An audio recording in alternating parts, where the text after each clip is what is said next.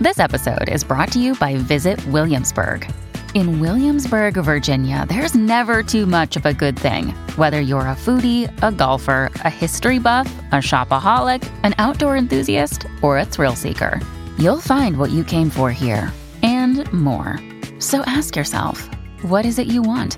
Discover Williamsburg and plan your trip at visitwilliamsburg.com. Hey, it's Ryan Reynolds, and I'm here with Keith, co-star of my upcoming film, If, only in theaters May 17th. Do you want to tell people the big news? All right, I'll do it. Sign up now and you'll get unlimited for $15 a month and 6 months of Paramount Plus Essential Plan on us. MintMobile.com/switch. Upfront payment of $45 equivalent to $15 per month. Unlimited over 40 gigabytes per month. Face lower speeds. Videos at 480p. Active Mint customers by 5/31/24 get 6 months of Paramount Plus Essential Plan. Auto renews after 6 months. Offer ends May 31st, 2024. Separate Paramount Plus registration required. Terms and conditions apply if rated PG. The following podcast contains explicit language.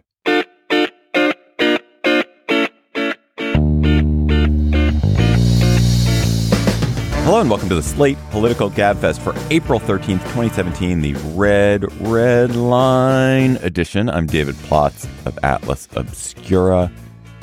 I'm in New York today. Emily Bazelon of the New York Times Magazine is in New Haven. Hello, Emily. Hey, David. And John Dickerson, host of Face the Nation on CBS, is in Washington. Is that right, John? It's true. I'm in Washington. We are all scattered to the winds. It means, however, an assault.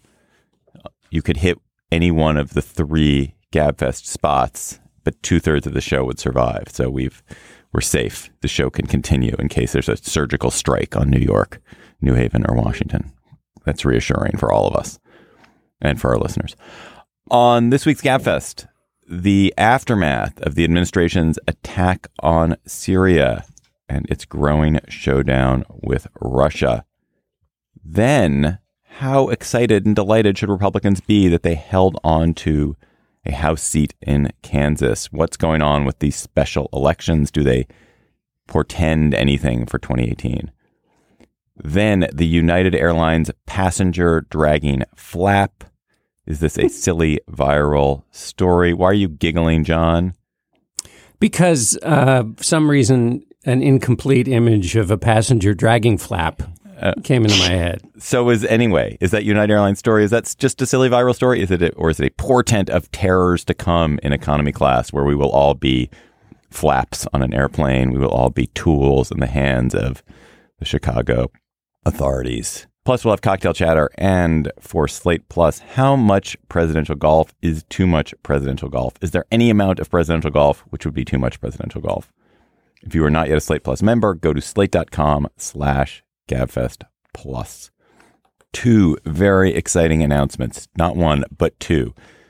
As we've mentioned before on the show, we have a live Gabfest in Washington, D.C. in a few weeks on May 10th at the Warner Theater.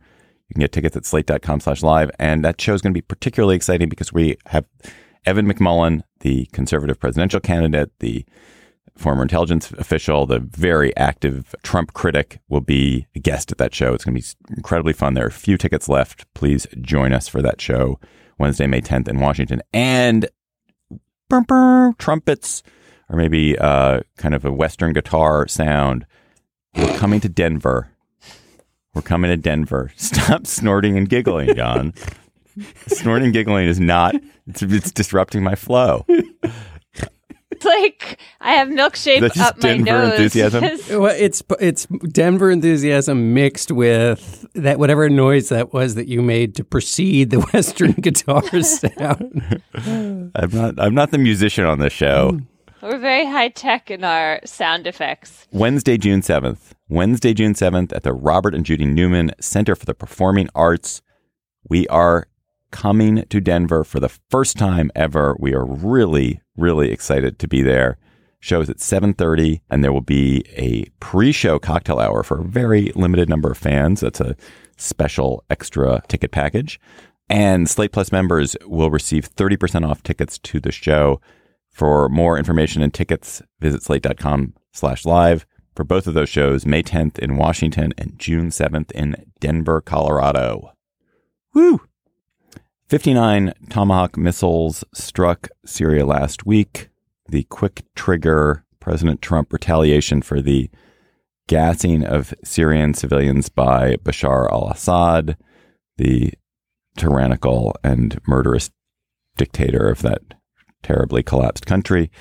This strike was a complete reversal of what we believed to be the Trumpian policy, which had been to stay out of the Syrian civil war, to ignore the refugee crisis, to focus as much as possible on degrading ISIS and on letting the Russians have more or less a free hand in supporting Assad and doing what they wanted in that country. The war in Syria has turned into the worst crisis of the 21st century. 500,000 people dead, millions driven from their homes, no end to it in sight. It is a human catastrophe of the highest order.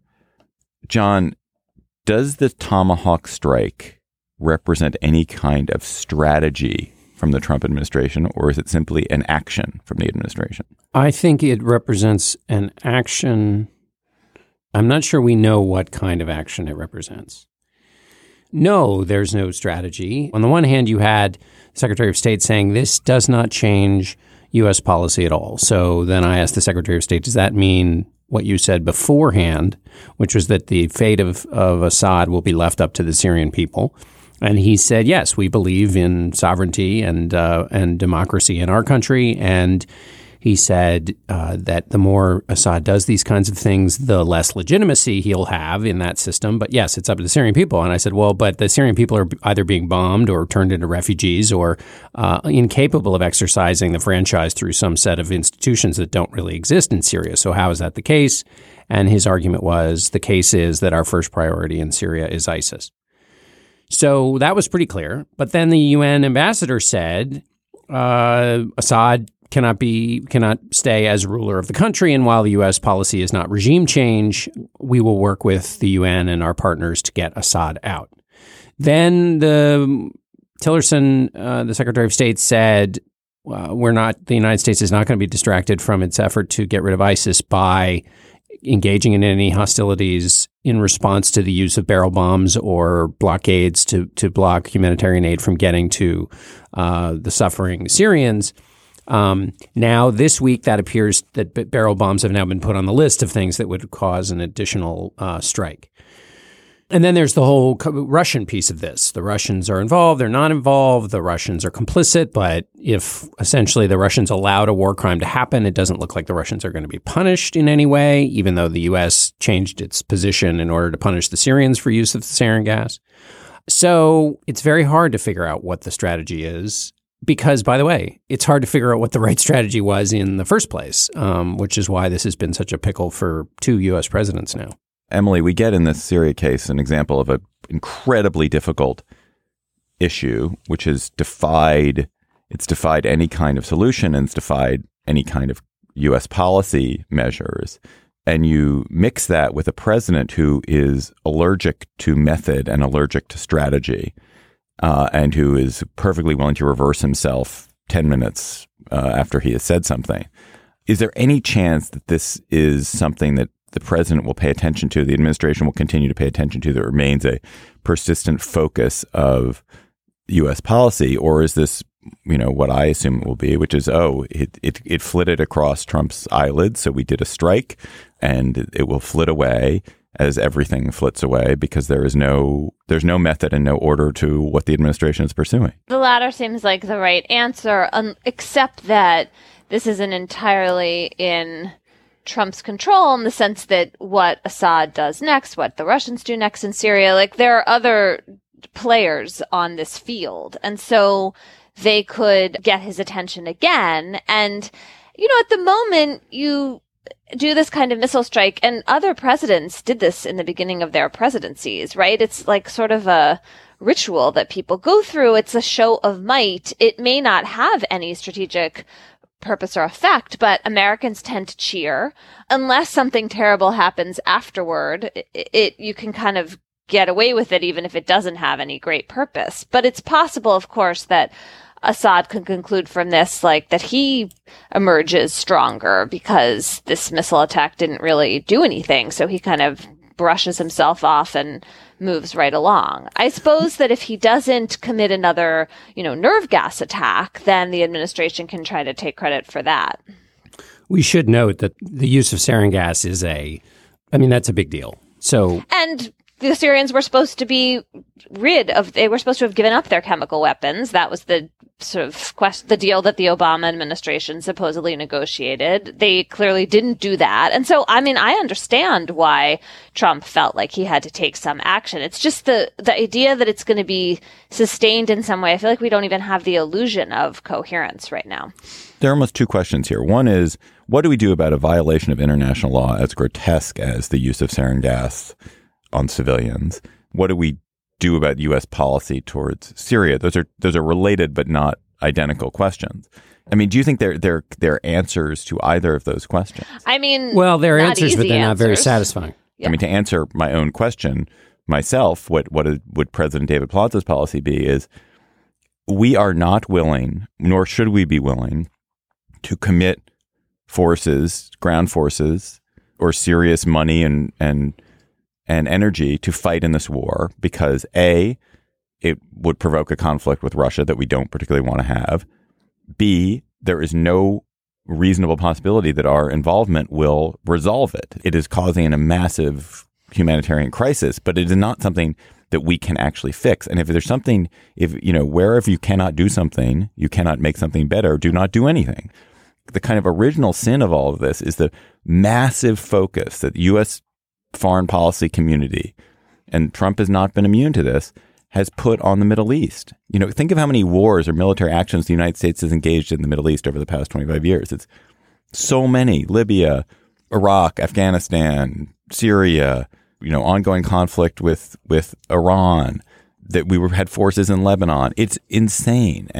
All have different reasons, even though they share a geographical spot. I mean, Iran becoming a nuclear power is not inconsequential. And Afghanistan being the place where al-Qaeda was able to equip and train was not inconsequential. And the Syrian refugee crisis, which doesn't necessarily, in fact, maybe doesn't explicitly, doesn't call for a military response. But those are three separate but not inconsequential reasons to be pretty heavily involved in the Middle East, not the least. And then, of course, there's the oil. I think I disagree. You know what? I think I fundamentally disagree. I actually think I believe that had we done nothing in Afghanistan, had we done nothing in Syria, nothing in Libya, nothing in Iran, literally done nothing, the world would not be in any worse shape and would probably be in better shape than it is today. The U.S. would not be a weaker power as a result. And had we instead put our energy into places that were not fucked up and, sought to build up the burgeoning democracies in Southeast Asia or in Central America or in Africa, like that would have been a lot better time and energy than on places that are very unreceptive to United States power, especially these days. But my point is, you now have talked about four different cases, and I think you can argue. At least I'm probably going towards like seven by the end of it. Can I say one other thing about that is, I think, more interesting than what happened in Syria? Is that when we talk about the unpredictability of Donald Trump's action in Syria, or maybe it's thoroughly predictable, like because it's gotten bipartisan praise, and therefore it's kind of what presidents are supposed to do. There's a horrible act. The United States is the leader of the free world in keeping norms. And so the U.S. is supposed to react. It's interesting, of course, that a norm-breaking president is the guardian of this international norm. But what the president did on China, which is to say, finally announce what he was never going to be able to do anyway, which was to declare China a currency manipulator, because none of the conditions that at least there's a three-part test, and I don't think China met any of the three parts of the test. But nevertheless, he said that's what he was going to do in the campaign. It was an unrealistic thing to claim. But now he has said out loud what everybody knew was the case. But it represents a pretty major climb down on China rhetoric from the campaign to where he is now. He has also, though he still talks about balance of payments in NATO, way changed his position on NATO. And so you could argue that the unpredictable switchbacks of Syria are a part of what is, in the foreign policy world, a much more rational approach to foreign policy with China and NATO than anybody would have expected coming from Donald Trump. Well, and sort of mainstream. That's true, although it sort of reflects more like laziness than anything else, which is that he thought he made these grand claims, said, oh, I'm just going to come in here and do these things, got got to office, realized it was going to take more than 12 minutes to actually do them. He's a lazy, intellectually lazy and actively lazy person. And it's like, okay, forget it. I don't know about that. He's still carrying on some things that are... And also, Bill Clinton was rattling the saber against China, and then helped get them into the World Trade Organization. So this is not an uncommon thing. That's the China policy. Is that this is what every? I mean, Jacob Weisberg wrote a great piece about this, I think, 20 years ago, which is this is what every presidential candidate does: is they threaten China, they talk about China, how the way that China is violating this or that law or this or that norm, and then as soon as you're in office, it's let's just get regular trade with China and give them their sphere of influence in the Far East, and that's just fine. We won't trouble them anymore. But I guess the low bar I was crossing was just to say that a president who has not followed in the grooves of his predecessors in lots and lots and lots of other ways seems, at least on foreign policy, to be doing that more than in other areas. The thing I find so disconcerting are these remarks, like the kind that Trump made about healthcare and now about North Korea, like, oh, who knew this was so complicated? I mean, that suggests to me just, not waffling for the sake of waffling, but like literally I knew nothing about this and now I know a little bit and I'm willing to completely change my mind. And maybe we should give him credit for being willing to learn, but it suggests like such a depth of ignorance that I find that really startling. You are startled by that after watching this man for 2 years? This was a surprise to you? I don't think it's a good idea for the leader of the free world to say like, oh, I talked to the president of China about North Korea for 10 minutes and actually China can't just like go in on stomp of them. Who knew? It's just incredibly disconcerting to imagine that our president, I mean, what did he think when Trump said that? It's not startling, but it's still upsetting. I'm sure he thought this is great. The president of the United States is as dumb and ignorant as I thought he was. As a doorpost. Great. So easy to manipulate. Are you sure you want the alternative, which is to say, oh yeah, I've got it figured out. Like it's all going. I mean, that's no better. Well, that he does that too. No, I know. I was just about to say, yeah. And that's. Yeah, good point. But don't you think both of them are just like I just feel like this is the uncharted territory part that I find deeply unsettling, even if I should not be startled. Remember that the promise was that despite the complexity of the world, the promise was that the president would be able to come in and learn about it, fix it, deal with it quickly. Literally, his signature talent was knowing how to get stuff done when things look too complicated. Okay, well, it's good to be reminded that was like a flash in the pan. Can I ask a question? What are we to make of all the policy head-spinning changes vis-a-vis Russia? I cannot figure out what Tillerson is doing. Am I like trying to find order where there is merely chaos and it's like silly to even ask the question? I'm just so confused. Yes, it's totally confusing. Yes. I mean, it would be confusing no matter who the president is. Syria is not like some simple thing that can be solved. Secondarily, Russia is not some simple thing that can be solved. And North Korea is now doing things that have nothing to do, well, not nothing, but now North Korea is now doing a bunch of things that are more aggressive than they were under the previous administration. So because, when your president looks weak, suddenly like people rush to fill the power vacuum. Yeah, I mean, but that's also what they said about President Obama. Yeah. It's a complicated world and an unpredictable president who, go back, on NATO and China, he's being pretty darn predictable, swayed by essentially the foreign policy consensus. I want to actually spend the last 30 seconds of this topic just on the question of whether these Syria strikes are legal, which actually not in itself that interesting a question. Probably. It's not in itself that interesting question. It's like there's been so many of these kinds of strikes over the recent years. The presidents have done autonomously. They found cover in some other authorization of military force or something the United Nations said 17 years ago. What is interesting to me about this question is we have had a Congress which has been very enthusiastic to say, now we're really eager to exert our Article 1 powers, to stand up and really play a key role and legislate and help govern and have oversight. And, we have a president who doesn't have a lot of experience, so it's time for Congress to act. And how bankrupt and absent they have been in this case. To just be blank and vacant about it is lame. That is my statement. I think I hate to ruin Agree. That good. I mean, I think you're exactly right. Even by the way, if what the president did was legal, getting Congress to stand up for both its power and give its assent or at least speak for the will of the people is really important. And the other thing to add is that what Trump did here in terms of his justification for the strike is a step beyond what other presidents have done. So, you go back to 2011 and the Libya strikes. Obama pushed the envelope on that one, but he had some justification that the United States, it wasn't merely the United States acting on its own interests. It was trying to make sure that the UN and the Security Council's mandate was being followed. This time, we have simply our national interests are at stake. And as Jack Goldsmith points out in a really good essay for Lawfare, there's just no limit on that. I mean, a president can invoke that in any way, shape, or form. And so then all we're left with is the notion that this was just a strike of limited scope and duration. So, don't worry about it. It's just a one-off. The question that raises, of course, is if something more sustained happens, then where does this larger justification come from? And as you're both saying, when does Congress actually get into the picture here?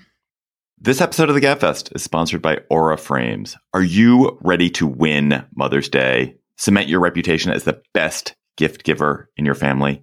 Give the moms in your life an Aura digital picture frame preloaded with decades of family photos. That mom will love looking back on childhood memories, seeing what you're up to today, checking out grandkids, checking out cousins. And even better, with unlimited storage and an easy-to-use app, you can keep on updating your mom's frame with new photos so that it's a gift that keeps on giving. This is how I live in my family. I gave my mother an Aura frame. It was either for Mother's Day or for her birthday. She absolutely adores it. She's constantly hectoring me to update it with more photos, which I do. I also gave my girlfriend's mother an Aura frame, and I hope she hectors my girlfriend to update it with more photos. But it is a present that will bring absolute delight to a mother in your life. And they have a great deal for Mother's Day. Gabfest listeners can save on this perfect gift by visiting auraframes.com to get $30 off plus free shipping on their best-selling frame. That's auraframes.com. Use code GABFEST at checkout to save. Terms and conditions apply. A poor to middling Republican candidate in a bright, bright red district narrowly defeated a totally unknown Bernie Sanders-backed Democrat in a special election for a House seat in Kansas on Tuesday. 7-point win for Mr. Estes, Congressman Estes, in a district previously won by Mike Pompeo, now CIA director, won by Pompeo in November by 30 points, has Democrats excited that their grassroots enthusiasm may herald a Democratic wave in 2018. So, Emily, was in fact this a moral victory for Democrats? It was promising because they were, 20 points up from November. But when you lose, you lose. And I think it's a mistake to read too much into any one of these special elections. What's more interesting to me is what we're going to see after we have a few more of them. I mean, we're looking to Georgia, to Montana, and then you sort of wonder, okay, then maybe you're taking the pulse. Whereas this one seemed to me, while it was Democrats could do a little fist pump. I mean, I would argue that poor to middling is understating it for Estes. He was chosen by a bunch of party leaders, essentially in a back room in Kansas. He's very much tied to Governor Brownback, who's basically bankrupted that state, and apparently he's very uncharismatic. So I think you don't want to read too much into this one. Yeah, I think so. I mean, I think it's for the party out of power. It's a good shape up cruise. Get everybody going. I think the problem is that these off-year elections and stuff they're a mixed bag in terms of whether they really portend anything. They show you what kind of lines of argument work. But I think what strikes me about particularly the one, the race in Georgia, there's been some great writing. Jonathan Martin and also our dear friend Dave Weigel have written about Georgia to replace Tom Price's seat. One is this is I believe, according to the Cook Political Report, this is the third fastest Democratic moving congressional district. So it is the coalition of the ascendant, that coalition that Hillary Clinton was supposed to take advantage of and win, more voters of color, making it a more lean Democratic state. Trump won it by a little less than 2 points. Romney won it by 20 plus. So it's a place of flux. It's a place that's interesting, and it's the kind of place Republicans are going to be, have a tougher time defending and Democrats hope to take, which was different than the Pompeo seat. The second thing is, in both the Martin and Weigel pieces, you see this extraordinary flipping and changing of positions on the part of conservatives and grassroots activists in the state. And the words being used by the candidate, Karen Handel, who's one of the top Republicans running for that seat, her language is much more pragmatic. She claimed that the health care plan was not Tom Price's plan, Tom Price being the Secretary of Health and Human Services who campaigned for the plan, including on shows like Face the Nation, and pushed for it. So to say it's not his plan is amusing. That she and other Republicans in that seat are not running as Freedom Caucus members. Remember, this is in, you're running to get the support of your most enthusiastic supporters, because your general election voters are not turning out, probably. And then the Jonathan Martin piece in The Times has all these great quotes from Tea Party leaders basically being hugely pragmatic. And the reason that strikes me is that it used to be the signature central characteristic, that belief pattern that what they hated was that people went to Washington and just became pragmatic and changed their views, that they never stayed fixed.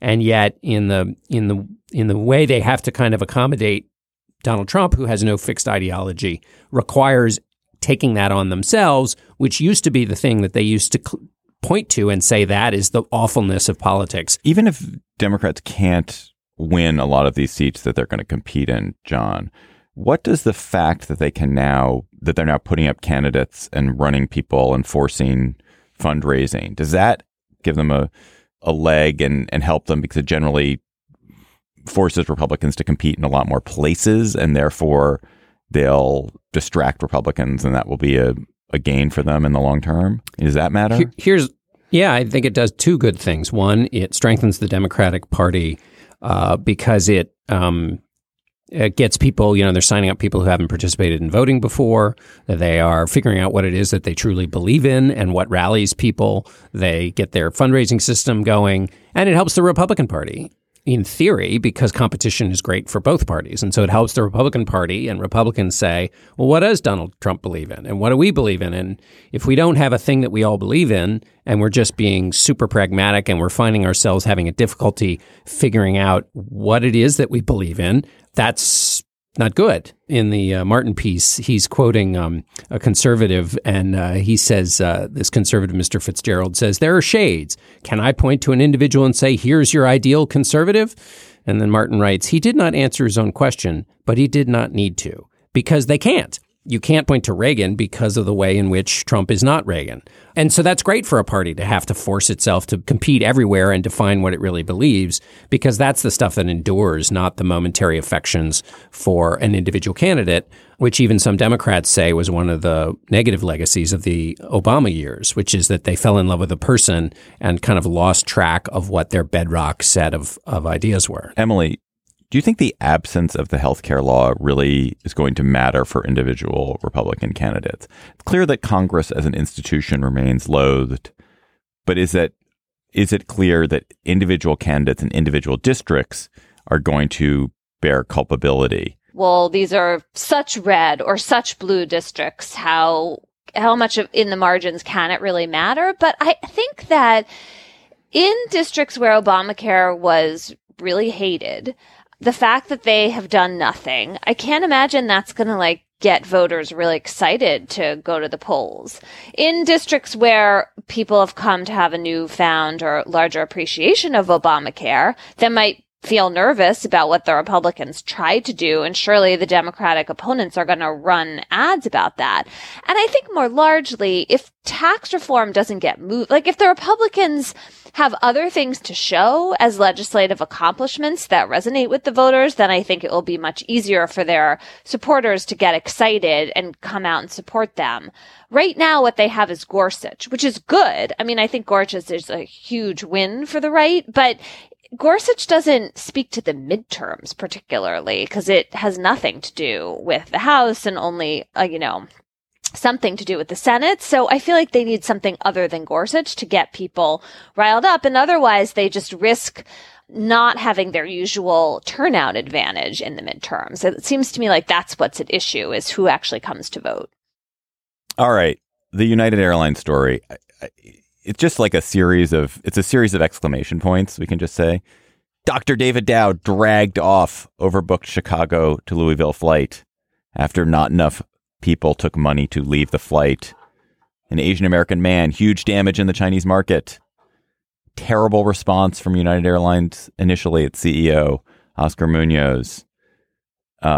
Cops enlisted to do the work of airline employees. Massive viral response. It was just this perfect encapsulation of everything everybody hates about airlines, everything everybody fears. It was a crazy, explosive story. I didn't prepare a kind of coherent introduction to it because everyone's seen this video. We can just and heard about it as the memory of it. Can you clear up something for me and the viewing audience? Mm-hmm. Listening, but yes, which is maybe. Is it the case that basically United needed to get some of its pilots down to Louisiana for whatever reason they had to get them down there? Louisville, sorry. So this wasn't a case of just simply overbooking regular passengers. They were basically trying to eject passengers in order to get their own pilots on, which presumably because they have to fly them down to Louisville because there was a plane sitting in Louisville that needed pilots and would have caused more mayhem in the system. I've been on flights where that's happened.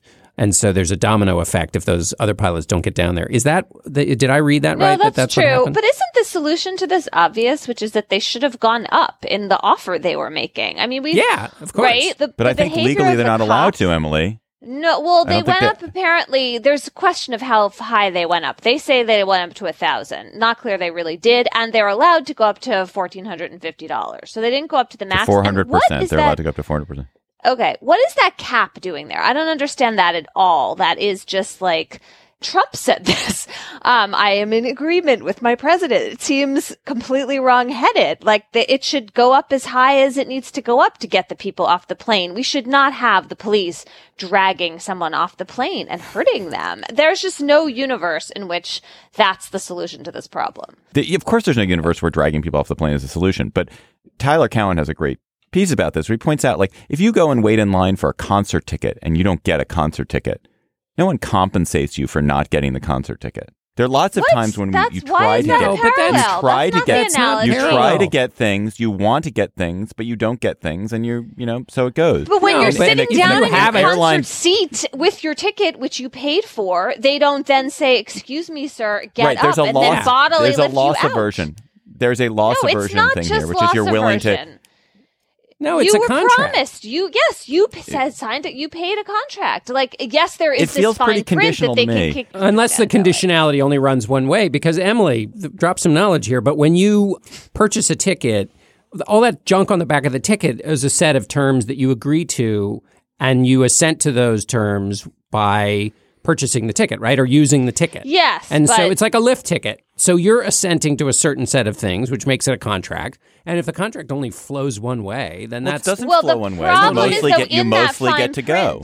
In that fine print, John, are the terms and conditions that allow the airline to kick you off. It's just that we don't. Okay. So that's the problem. So what you're saying is I've got it totally backwards? Yes. But I also think that you're right, or maybe only accidentally right. What I think is that the notion that we are really bound by that fine print is a very contested one. And in a number of ways, the Supreme Court has weighed in on the side of the fine print again and again in the last several years. That's why we're in this world of like forced binding arbitration about all kinds of of disputes. But the rest of us have not really in our hearts, except for apparently David and Tyler Cowen, signed on to this notion. We do not think we are bound by that fine print. And this is not about loss of rights. It's not this. If I were booted off that flight, I would have been livid and I would have been really upset.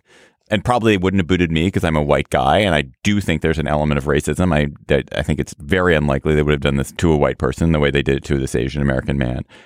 That said, overbooking is a positive good. We should want overbooking. This idea that we want to get rid of it. We should want overbooking, but we should also be able to bargain when we get off, when we have to get there. But there are cases. There are extreme cases.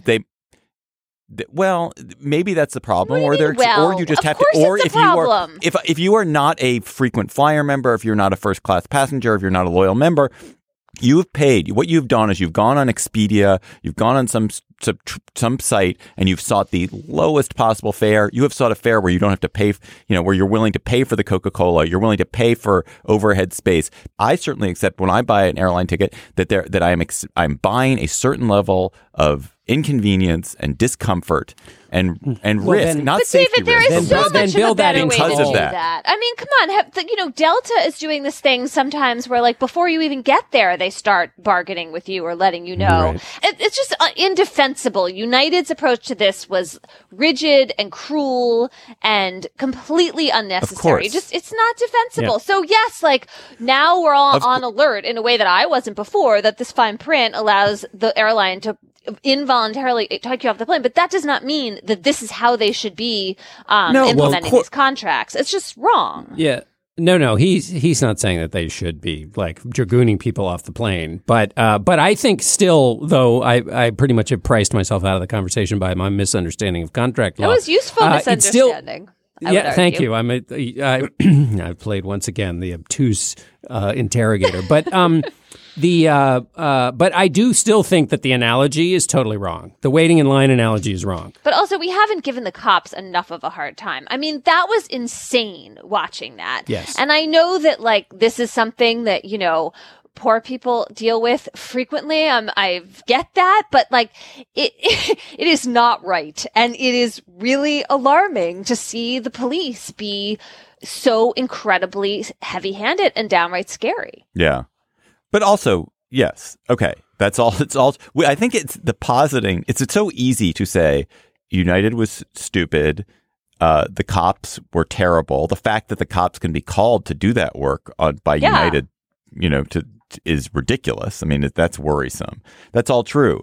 I actually think the fundamental question is really about what is your relationship with the services that you buy, and that if you want to have better customer service and if you want to be treated well, you need to not go and try to buy the cheapest ass airline ticket you can buy. That better customer service costs people money. And that's fine. Then eject people from the plane based on the fare of their ticket. Yeah. And make it more explicit for those who decide. And in fact, aren't they doing that? Well, they're not making it explicit enough. And actually, the transportation secretary just suspended some rules that would have called for greater transparency. And there have been, like, my senator, Senator Blumenthal, happens to be interested in this and has been asking for more transparency. And we should have that. And we don't. I had no idea they could involuntarily, like, kick people off the plane. I mean, and airlines are going to be, I mean, the most important thing that happened here is that this was filmed and put on social media because airlines just don't want to be in this position. They know United Airlines would have paid at this point probably $50 million to each passenger to get off that plane. That would have been a better deal than what's happened to them now. Literally, probably it would have made more sense. And now our protection against the worst corporate abuses is simply like our iPhone videos or whatever, our smartphone videos. That is a reality of consumer life right now. It's kind of crazy. David, as somebody who believes in the abject apology, can you evaluate the response from United to the... Oh, my God. It was so bad. It was so sad. Painful. It was this combination of garblese, corporateese that were de-accommodate, which Oscar Munoz, the CEO, used, the non-apology, the attacking of the passenger. It was amazing. They should have just been super abject, and they are going to. I do think they're going to have to do some work in China and with Asian Americans, because the fact that this is an elderly Chinese American man, a doctor, a professional, it's not a good look. It is not a good look for the airline to be singling that person out. And it sounds like that United, which has a huge, huge Pacific business to China, is going to suffer in the Chinese market because of it. And they I don't know what they need to do, but they need a much better apology. Let's say that United is contractually bound not to pay more than $1,400 and people won't leave. What should they have done? Just not take off until they leave.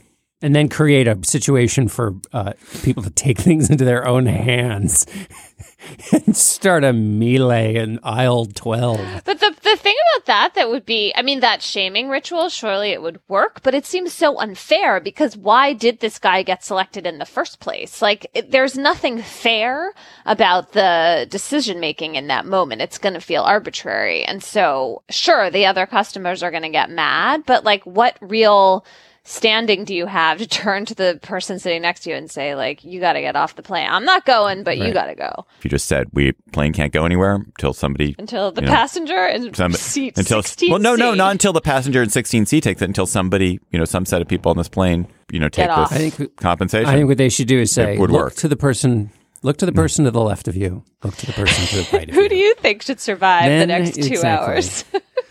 Yeah. I really, that cap, now that I know about that cap, I'm just absolutely agitated by it. It makes no sense. But I don't think that, I'm not even sure about that, because, Emily, one of the things the cap does is prevents people from holding the airline hostage. Well, they should hold the airline hostage. Too bad. Like, if you, look, I'm sorry. I identify strongly with this. If I buy a ticket and I think I get to be on a particular plane, damn it, I get to be on that plane. I don't care what the fine print says. They should have to pay me a lot of money to get off that plane if it's worth it to me to have a fight with them. Like, that's how it goes. I don't know. I don't like the idea that there's now every time there's an overbooking, everybody on the plane, it's just going to be an auction situation, and it's going to be like 400, or I hear 600, 800. But it already is that. Where planet have you been living on? It happens all the time. You haven't been on a flight where they raise but it's the amount limited. As you're sitting there? Yeah, but it's limited. I didn't know it was limited, and I don't think it should be limited. And I think the way Delta is doing this ahead of time makes so much more sense, because before you leave for the airport, often I really don't care what time the plane is. But once I'm there, I don't want to sit there for hours. This is true. Let me say one final thing, though. I feel like I'm taking the Matt Iglesias posture here, which is that I must say that United, every time I have flown United, they have gotten me to my destination safely.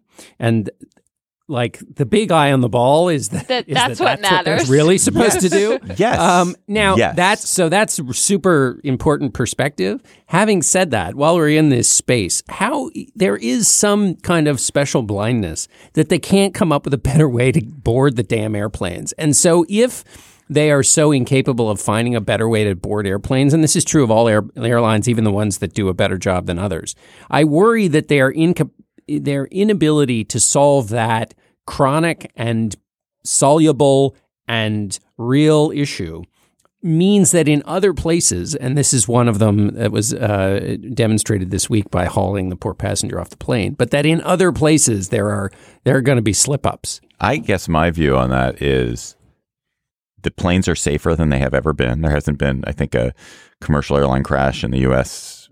in a very long time. I don't have enough. Go knock on some wood, please. Okay. Check-in is easier than it's ever been. Luggage gets there better than it's ever gotten there. We have made significant improvements. And don't forget excellence in small pretzels. We have made small pretzels. I learned this whole thing about pretzels. I was at a pretzel factory, which is so disappointing, which is that all pretzels used to be hand-turned, and now they're stamped out. And so there's a little bit of a loss of the idiosyncratic work there. Those mini pretzels, no human has touched them. They smell weird in a way that I can't quite figure out. Even when it's a familiar brand, they smell weird. I'm like puzzled by that fact. Well, everything on airlines is your senses are all off. Your sense of taste and smell are way off. True, but I feel like the pretzels are particularly weird smelling. I don't know. That's why people always have the Bloody Mary mix on planes, because they're things that are acidic and sharp and spicy register better because your taste buds are numbed. I'm sure that's why I do it, although actually I've never had a Bloody Mary on a plane. Hey, can I just make throw one other meta question out to the group, which is, do we need these kinds of public moments where everybody can rage against, a clear screw up to feel good about ourselves? And isn't that actually not great? Or maybe it's just a good catharsis for everybody in uncertain times that they can still find easily identifiable villains and excoriate them. And therefore, isn't United in a fashion providing a public good greater than the one they provide by flying? Just like Cecil the Lion and Harambe. Totally. Well said, John. Good point. Yeah, I think that's what they should do in their PR campaign. David Dow suffered for our pleasure. Right. And that's really the message of outrage. Easter. Exactly. Judge the dickens out of them. Done. Mic drop. Okay. And that section right there.